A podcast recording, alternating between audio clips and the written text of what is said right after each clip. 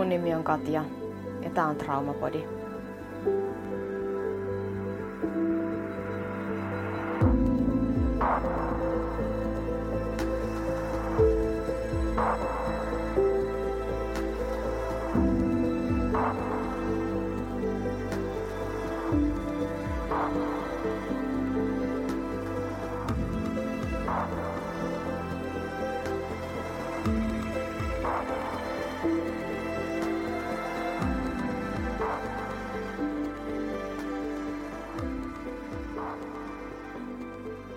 Traumatoipuja ja kontrolloinnin loputon kierre. Siitä mä haluaisin puhua tänään. Itse asiassa juuri nyt, tällä hetkellä, kun podi ei ole vielä ilmestynyt, kun mä tätä nauhoitan.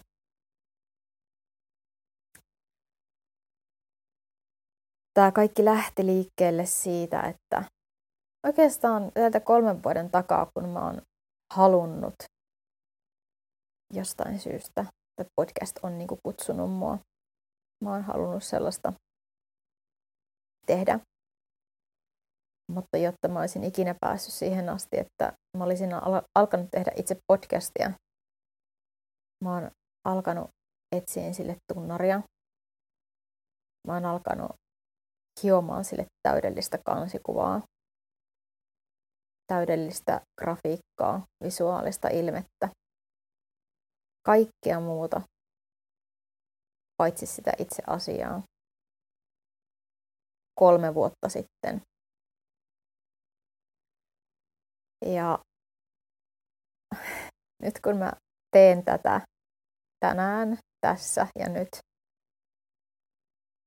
niin mä huomasin, että mä oon ollut siinä samassa luupissa taas. Tämä on jotenkin niin kuin aivan absurdi asia, että joka ikinen kerta, kun mä aloin tallentaa jotain, niin mä en tiedä kuuluuko se taustalle, mutta välittömästi nytkin koirani kuorsaa tuossa vieressä. Hän tuokoon sulle sinne hermostoa rauhoittavaa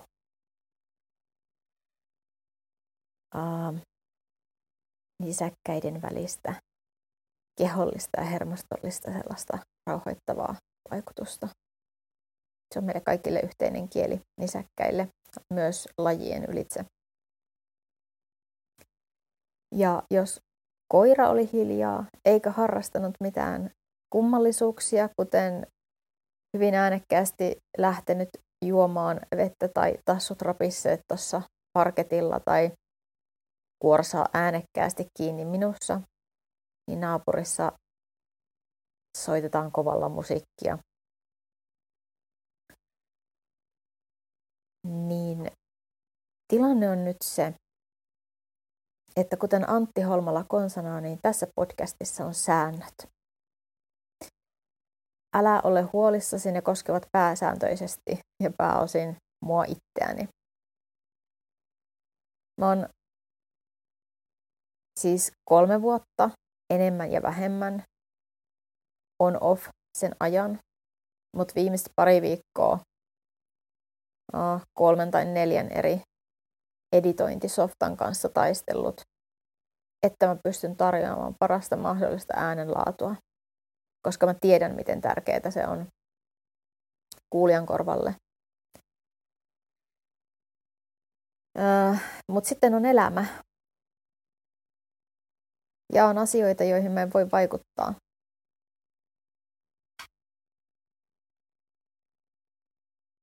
Ja tässä päästään nyt tästä päästään nyt siihen, että miten vaikea yhtälö on traumasta toipuminen, täydellisyyden tavoittelu ja kaiken mahdollisen kontrolloiminen. se on niin vaativa yhtälö, että niin. Jokainen, joka on kokenut mitään vastaavaa ja tunnistaa näistä spekseistä itsensä, niin tietää, että se on todella vaativaa. Vaativa kombo, vaatimus minusta minulle. Mä itse asetan odotuksia muiden ihmisten puolesta mua kohtaan, jotta mä voin sitten pettyä.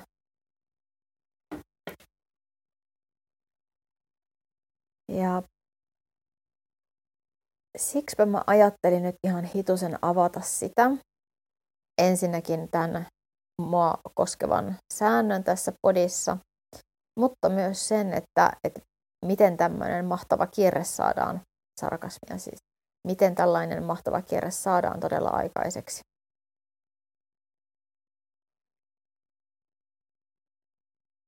Säännöt ovat nyt sellaiset koskien minua itseäni, että mä teen tätä, vaikka se ei olisi musta täydellistä. Minä teen, vaikka se ei ole täydellistä. Ja mä tuun julki tämän podini kanssa epätäydellisenä. Mä saan Instagramissa jonkin verran palautetta joskus joistain asioista. Mä kutsun niitä kehitysehdotuksiksi ja ne tulevat eri äänensävyillä, toisinaan nätisti, toisinaan vähän vähemmän nätisti. Mutta kun puhutaan sellaisista palautteista, jotka ei ole linjassa sen kanssa, mitä, mitä ää, minä haluan tehdä, mitä mä koen tarpeelliseksi tehdä, mikä tulee suoraan minusta. Ja on niin kuin sitä aidointa minua, niin millaista esimerkkiä mä näyttäisin muille miellyttäjille, täydellisyyden tavoittelijoille, kaiken mahdollisen kontrolloijille, jos mä lähtisin korjaamaan minua ja mun tapaa olla esille ja tehdä asioita joka ikisen palautteen myötä. Mä oon nimenomaan taistellut tietäni ulos siitä häkistä. Se on ihan, se on, se on ihan hirvittävä työ. Mä oon taistellut tietäni ulos siitä niin pitkään, siitä muotista, minne mut on niin kuin lapsesta asti tavallaan komennettu menemään ja mahtumaan. Et jos mä lähtisin tekemään sitä, joka ikisen palautteen antajan toiveiden mukaan korjaamaan jotain, joka ei ole niin kuin linjassa sen kanssa, miten minä, kuka minä olen ja miten minä asioita teen, niin se tarkoittaa silloin sitä, että mä näyttäisin esimerkkiä, että siitä häkistä ei pääse koskaan pois. Mä oon edelleen miellyttäjä. Mä edelleen siinä pelossa, että kyseinen henkilö vaikka lakkaa seuraamasta mua Instassa tai, tai mä saan muuta jatkopalautetta häneltä, että mä en miellytä häntä. Mä siinä pelossa korjaisin omaa aidointa itseäni. Mä tajusin tämän viime kesänä. Ja mä päätin, että mä, mä tekisin silloin niin kuin karhunpalveluksen ihan kaikille. Sillä juuri silloinhan mä näyttäisin esimerkkiä, että sieltä häkistä ei pääse koskaan pois. Mä oon edelleen miellyttäjä Joten palautin sen mieleeni tänään, kun tuskailin sen kanssa, että ei nyt kitto sentään, kun yritän tässä tehdä tätä asiaa, niin koira keksii milloin mitäkin temppuja, joita se ei todellakaan muulloin keksi. Tai naapurin mies alkaa huudattaa tuossa seinän takana mörkömetallia. Ja niitä on mm, haastava saada mitenkään niin kuin piiloon niitä taustaääniä. Mä en aio käyttää, tai sanotaanko näin, että mä oon valinnut, mä oon, mä oon tehnyt sen valinnan, että mä en aio käyttää aikaani siihen, että mä luon tästä täydellistä tässä kohti. Mutta mä teen kaikkeni, että tästä tulee rehellistä ja aitoa. Ja sehän se on se mun motto. Honest, not perfect. Ja kun mä muistin sen, niin silloin niin kuin napsahti, että aivan, että otetaanko kuitenkin pois nyt Katja tässä se Mirkku miellyttäjä ja Teija täydellisyyden tavoittelija ja Pirkko perfektionisti ja tungetaan heidät takakonttiin. Tästä tulee just sellainen kuin tulee. Tästä tulee traumapodi Beat, koira ja hänestä kaikki maailman äänet, joita hän juuri nyt tuossa keksi ryhtyä pitämään. Jälleen kerran hän nukkui tyytyväisenä vieressä, kun aloitin, mutta kun aloitin, niin hänellä tuli kiire alkaa puuhastella. Mutta mä teen tämän silti. Mä teen tämän silti siitä huolimatta, että tämä ei ole täydellistä. Ja mä en tiedä, millainen reaktio siellä ikään kuin toisella puolella odottaa. Mä teen tämän siitä huolimatta. Ja se on, se on sekä sääntö että lupaus mulle itselleni olla aito ja rehellinen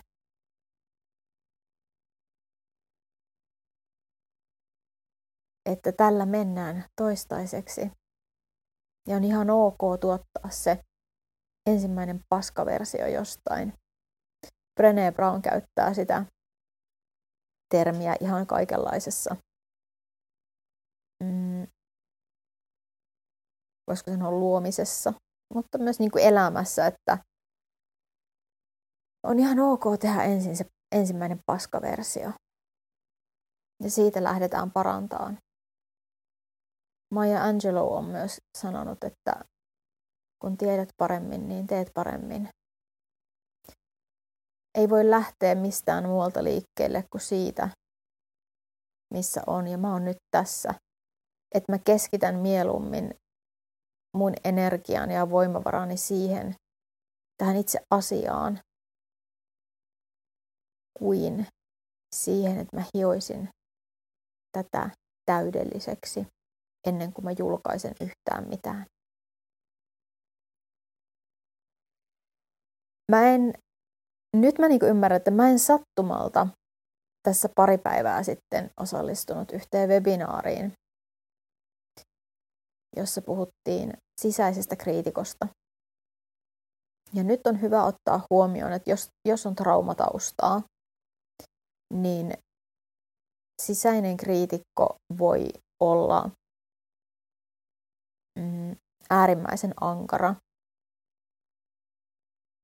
Mun terapeutti sanoi silloin aika alkuvaiheessa, kun terapian, traumaterapian aloitin, että mun sisäinen kriitikko on lähes sadistinen. Ja se ei ollut ihan hirveän helppoa eikä kivaa kuultavaa. Mutta se mekanismi, miten se syntyy, on todella looginen, järkeenkäypä. Ja jälleen kerran se vie mut sinne ongelman lähteelle, sinne suoraan ytimeen. Että mä en ole ollut tämmöinen vaativa itseäni, vaativa suorittaja itseäni kohtaan jo sinä hetkenä, kun mä oon tähän maailmaan syntynyt, vaan olosuhteiden pakosta musta on tullut sellainen. Ja nyt minä ehdollistan itseäni siitä pois. Haitalliset rajoittavat uskomukset, joihin nyt mm, liitän tämän sisäisen kriitikon ja miellyttämisen ja, ja tällaisen täydellisyyden tavoittelun ja vaativuuden, niin ne, ne juuret on yleensä sillä tavalla siellä traumassa, että sen lisäksi, että traumaattinen kokemus tai kokemukset aiheuttaa hirvittävää hätää ja kauhua ja you name it. Ihan, jos oot kokenut jotain sellaista, niin sä tiedät, mitä se aiheuttaa. Mutta sen lisäksi niiden kaikkien tunteiden ja tuntemusten päälle se aiheuttaa häpeää todella usein. Se voi aiheuttaa häpeää, että miksi mä en osannut jo toimia toisin siinä tilanteessa, vaikkapa traumaattisessa tilanteessa. Miksi mä en valinnut sitä toista kävelyreittiä? Miksi mä en vaan lähtenyt? Miksi mä en tehnyt sitä? Kun mä olisin vaan tehnyt ton paremmin, niin tätä ei olisi koskaan tapahtunut.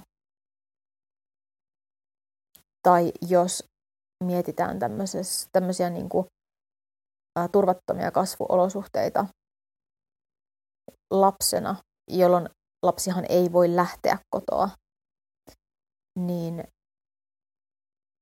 se häpeä voi olla niin kuin myös sitä, että, mä oon niin huono, että mä en ansaitse parempaa kohtelua. Tai mun olisi jotenkin lapsena pitänyt kyetä estämään tai ehkäisemään tai tekemään jotain paremmin, jotta perheen aikuiset tai lähinnä toinen aikuinen ei olisi käyttäytynyt väkivaltaisesti. Eli hyvin usein trauma jättää jälkeensä jonkinlaista häpeää. Ja se häpeä on oikeastaan, mun mielestä on ihan hirvittävän kuvaavaa ajatella, että se on niin kuin leima. Se on leima minussa. Ja se on sellainen leima, että missä tahansa mä kuljen ja kävelen, niin muut näkee sen, että oi, toi on tommonen. Se ei muuten toiminut silloin paremmin. Miksi se ei vaan lähtenyt? Miksi se ei ollut niin kuin viisaampi, fiksumpi, kiltimpi? mitä ikinä se onkaan, mitä mä itsestäni uskon. Ja se häpeä johtaa siihen, että, että mulle tulee niitä rajoittavia uskomuksia, niin että mä en riitä, jos mä en, mun kädenjälki ei ole täydellistä, odotukset ylittävää. Mun ensimmäiset kolme podcast-jaksoa pitää olla samanlaatuisia vähintään ja mieluusti parempia kuin jonkun tällaisen yrityksen tuottamat ammattipodcastit. Mikään vähempi ei käy, koska mä pelkään, että mä en riitä.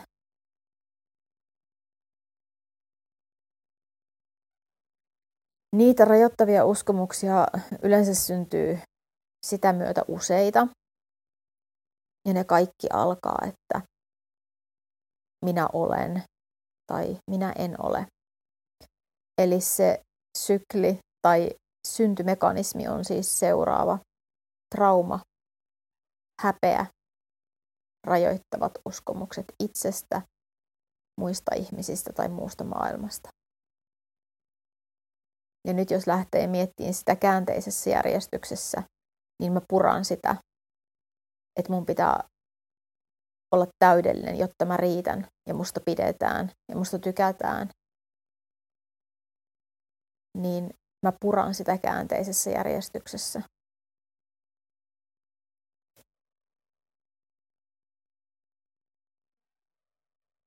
Mä lupaan jossain vaiheessa opettaa teillekin hengitysharjoituksen, jonka mä opin ihan hiljattain. Se on lyhyt, nopea ja toimiva. Sen, sen totesin. Mä lupaan oikeasti opettaa sen teillekin. Joskus se on ihan superhelppo opettaa näin ihan äänen välityksellä, audion välityksellä. Mutta palataksemme vielä niihin uskomuksiin, niin siinä kohti, kun on sellainen uskomus itsestään, että minä olen sitä, tätä ja tuota, tai en ole sitä, tätä ja tuota. Ja mun kohdalla nyt vaikka, että riittävä, riittävän hyvä, tehokas, viehättävä, taitava. Niitä on, mä voisin luetella niitä vaikka kuinka paljon, ja sä saat varmasti kiittää sitä, mitä mä tarkoitan. Niin se ähm, täysin loogisesti tuntuu äärimmäisen pelottavalta. Sillä se uppoo niin kuin se tämmöinen niin kuin syvä, rajoittava, haitallinen uskomus, joka kumpuaa häpeästä, trauman aiheuttamasta häpeästä, niin se uppoaa aivoissa sinne vanhimpaan osaan, joka muistaa. Tai johon on koodattu ikiaikainen faktana pidetty tieto siitä, että jos mä en ole sellainen kuin minä oletan, että muut odottavat minun olevan, mut hylätään tästä laumasta, eli muista ihmisistä. Mut jätetään yksin. Mä en kuulu joukkoon. Ja se tarkoittaa kuolemaa. Se tarkoitti kuolemaa silloin meidän ehkä metsästäjäkeräilijä esi-isien aikoina. En ole ihan varma, että kuinka, kuinka kaukaa tämä niin oikeasti niin tulee tämä, tämä tällainen primitiivisten, aivojen primitiivisten osien reaktio, mutta se tulee, se tulee niin syvältä, että sitä on tosi vaikea järkeillä pois. Ja mä oon todennut sen, että silloin kun se on traumaperäistä, ei riitä, että sitä rajoittavaa uskomusta käsittelee verbaalisesti tai järkeilee tai luo, niin kuin yrittää jotenkin loogisesti ajatella, ajatellen saada sitä pois. Vaan tehtävä on niissä tilanteissa kertoa keholle sen omalla kielellä. Keholle, nyt tarkoitan niitä aivojen primitiivisimpiä osia ja hermostoa, kertoa niille niiden omalla kielellä, koska ne ei ymmärrä puhetta, että kaikki on hyvin ja sä oot turvassa. Ja siksi mä tässä hengittelen välillä. Ne ei ymmärrä, vaikka joku hokisi siinä vieressä, että ei ole mitään hätää. Hyvin vedät.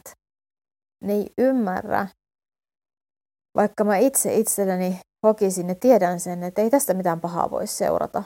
Tai mikä olisi pahinta, mikä, mitä tästä voisi niin seurata, että mulla on epätäydellinen podcast. Niin se osa aivoja ei ymmärrä sitä, koska se ei ymmärrä puhetta. Sen kieli on juuri sitä, mitä tuossa vähän jo sivusinkin, että nisäkkäille yhteistä sanatonta kehon kieltä. Voidaan palata siihenkin. Se on ihan niin oma kiehtova osa-alueensa.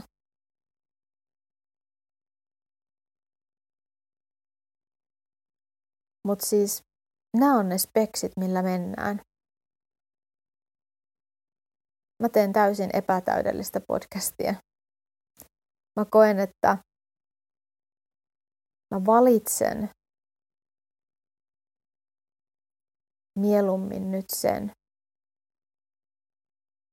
että sisältö on tärkeämpää kuin mm, täydellisyyteen asti hiominen. Ja katsotaan, mihin tämä johtaa. Että mä en vertaa itseäni muihin, sellaisiin, jotka on tehnyt vuosikausia vaikka podeja. Niillä on tuotantotiimi takana. Mä voisinkin tässä kohti ensinnäkin disclaimer, vaikka kyse on niin kuin vakavasta aiheesta traumapodissa, niin multa löytyy huumoria. Niin mä voisin esitellä teille mun tuotantotiimi. Mä en käsikirjoita mitään. Mä en kirjoita mitään ylös. Kukaan ei kirjoita mulle mitään ylös. Mä vaan puhun. Ja tämä on ensimmäinen kerta elämässäni, kun minä, vanha esiintymiskammoinen ihminen, kykenen tämmöiseen.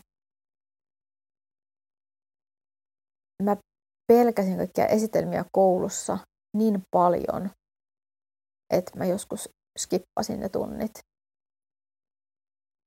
Ja vielä muutama vuosi sitten, jos mulla ei ollut valmista jotain presentaatiota, jota mun piti vaikka työn puitteissa, niin kuin, sehän on käytännössä vaan lukemista PowerPointista, joka heijastuu siihen seinälle, eli kuulijat voivat myös lukea ihan itse sitä sieltä sitä tekstiä.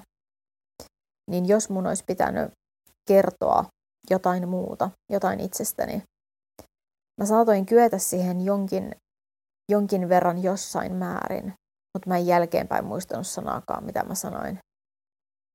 Ja se koko tunne, se vallitseva tunne siinä hetkessä, kun mä puhuin, oli se, että, että lähinnä niin kuin vaan, ei edes sanoja, vaan tyyliin tavuja toisensa perään. Ja se kuulosti mun omiin korviin sillisalaatilta, vaikka se yleensä kait ilmeisesti palautteen perusteella kävi jossain määrin järkeen kuitenkin, ehkä niin kuin muille ihmisille. Mutta nämä on ne lähtökohdat, mistä ponnistetaan tähän. Joten tulen hengittämään aika paljon jatkossakin teidän kanssa ja ilman. Ja Niin. Siinäpä se. Se on ollut selviytymiskeino. Myös se kaiken mahdollisen kontrollointi. Ettei vaan ote lipeä. Auton hallinta karkaa. Kun on asioita, joihin ei ole itse elämässä voinut vaikuttaa, niin sen jälkeen yrittää kompensoida sitä, tai itse asiassa jo siinä aikana yrittää kompensoida sitä, mikä, kompen- mikä niin kuin hallittavissa on. Eli hallita kaikkea mahdollista, mitä suinkin kykenee. Ja nyt mä oon tässä. Ja mä aion julkaista epätäydellisen, mutta aidon ja rehellisen podin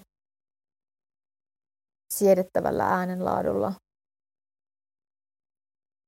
ilman, että mä tiedän, millainen vastaanotto mä odottaa.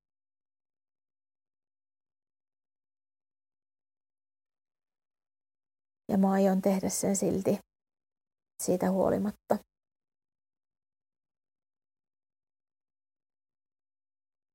tämä ei ole semmoinen loikka, mihin kannattaa välttämättä niin kuin ryhtyä, jos ei ole koskaan harjoitellut. Mä oon itsekin lähtenyt pienestä liikkeelle, mutta kun mä ymmärsin tämän mekanismin, että se sisäinen kriitikko on oikeasti siellä tavallaan, sehän on suojaamassa, se on ystävä. Se ei ole vihollinen, vaan se on ystävä, koska sillä sisäisellä kriitikolla on suora puheyhteys siihen aivojen osaan, joka huutaa, että hei, nyt jos sä oot oikeasti tollanen, sä et kuulu tähän joukkoon ja sut jätetään tästä porukasta, sä menehdyt.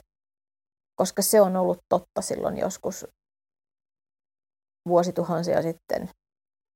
Nyt en tiedä ihan tarkkaan, että milloin, mutta siis silloin ikiaikana, jolloin ne meidän liskoaivot, motelia-aivot ovat muovautuneet se aivojen vanhin osa. Eli tämä on täysin vastoin vaistomaista toimintaa. Tämä on täysin vastoin sitä, mitä mun keho haluaisi, että mä tekisin. Ja siksi mä hengitän. Ja siksi mä teen muitakin kehon kielellä sille viest, rauhaa viestiviä juttuja, että mä oon turvassa tämän epätäydellisen podini kanssa. Mä oon ihan turvassa, vaikka joku ei tästä pitäiskään.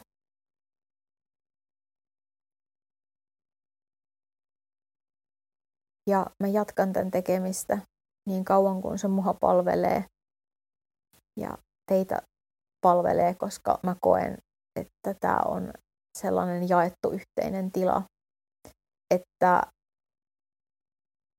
sillä kun mä sanon, että tämä palvelee mua, niin se tarkoittaa sitä, että mä saan auttaa ja palvella teitä. Kertomalla ja jakamalla omaa polkuani, omaa matkaani ja sanomalla, että kyllä, kyllä, mua hirvittää ihan hitosti.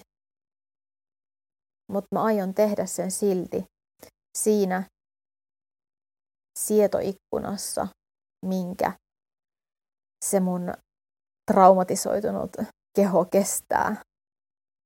Mä en ota mitään jättiloikkaa, vaan mä venytän sitä sietoikkunan rajoja ikään kuin vähitellen. Jos kuminauhankin vetäsee heti sinne maksimipituuteen asti, niin se napsahtaa poikki. Mutta kun sen tekee vähän hitaampaa ja rauhallisempaa tahtia, niin se ei napsahdakaan välttämättä poikki, vaan se sietoikkuna laajenee. Joten tervetuloa just niin epätäydellisenä kuin sä oot. Sä et ole ainoa. Vaan me voidaan olla täydellisen epätäydellisiä, mutta aitoja yhdessä.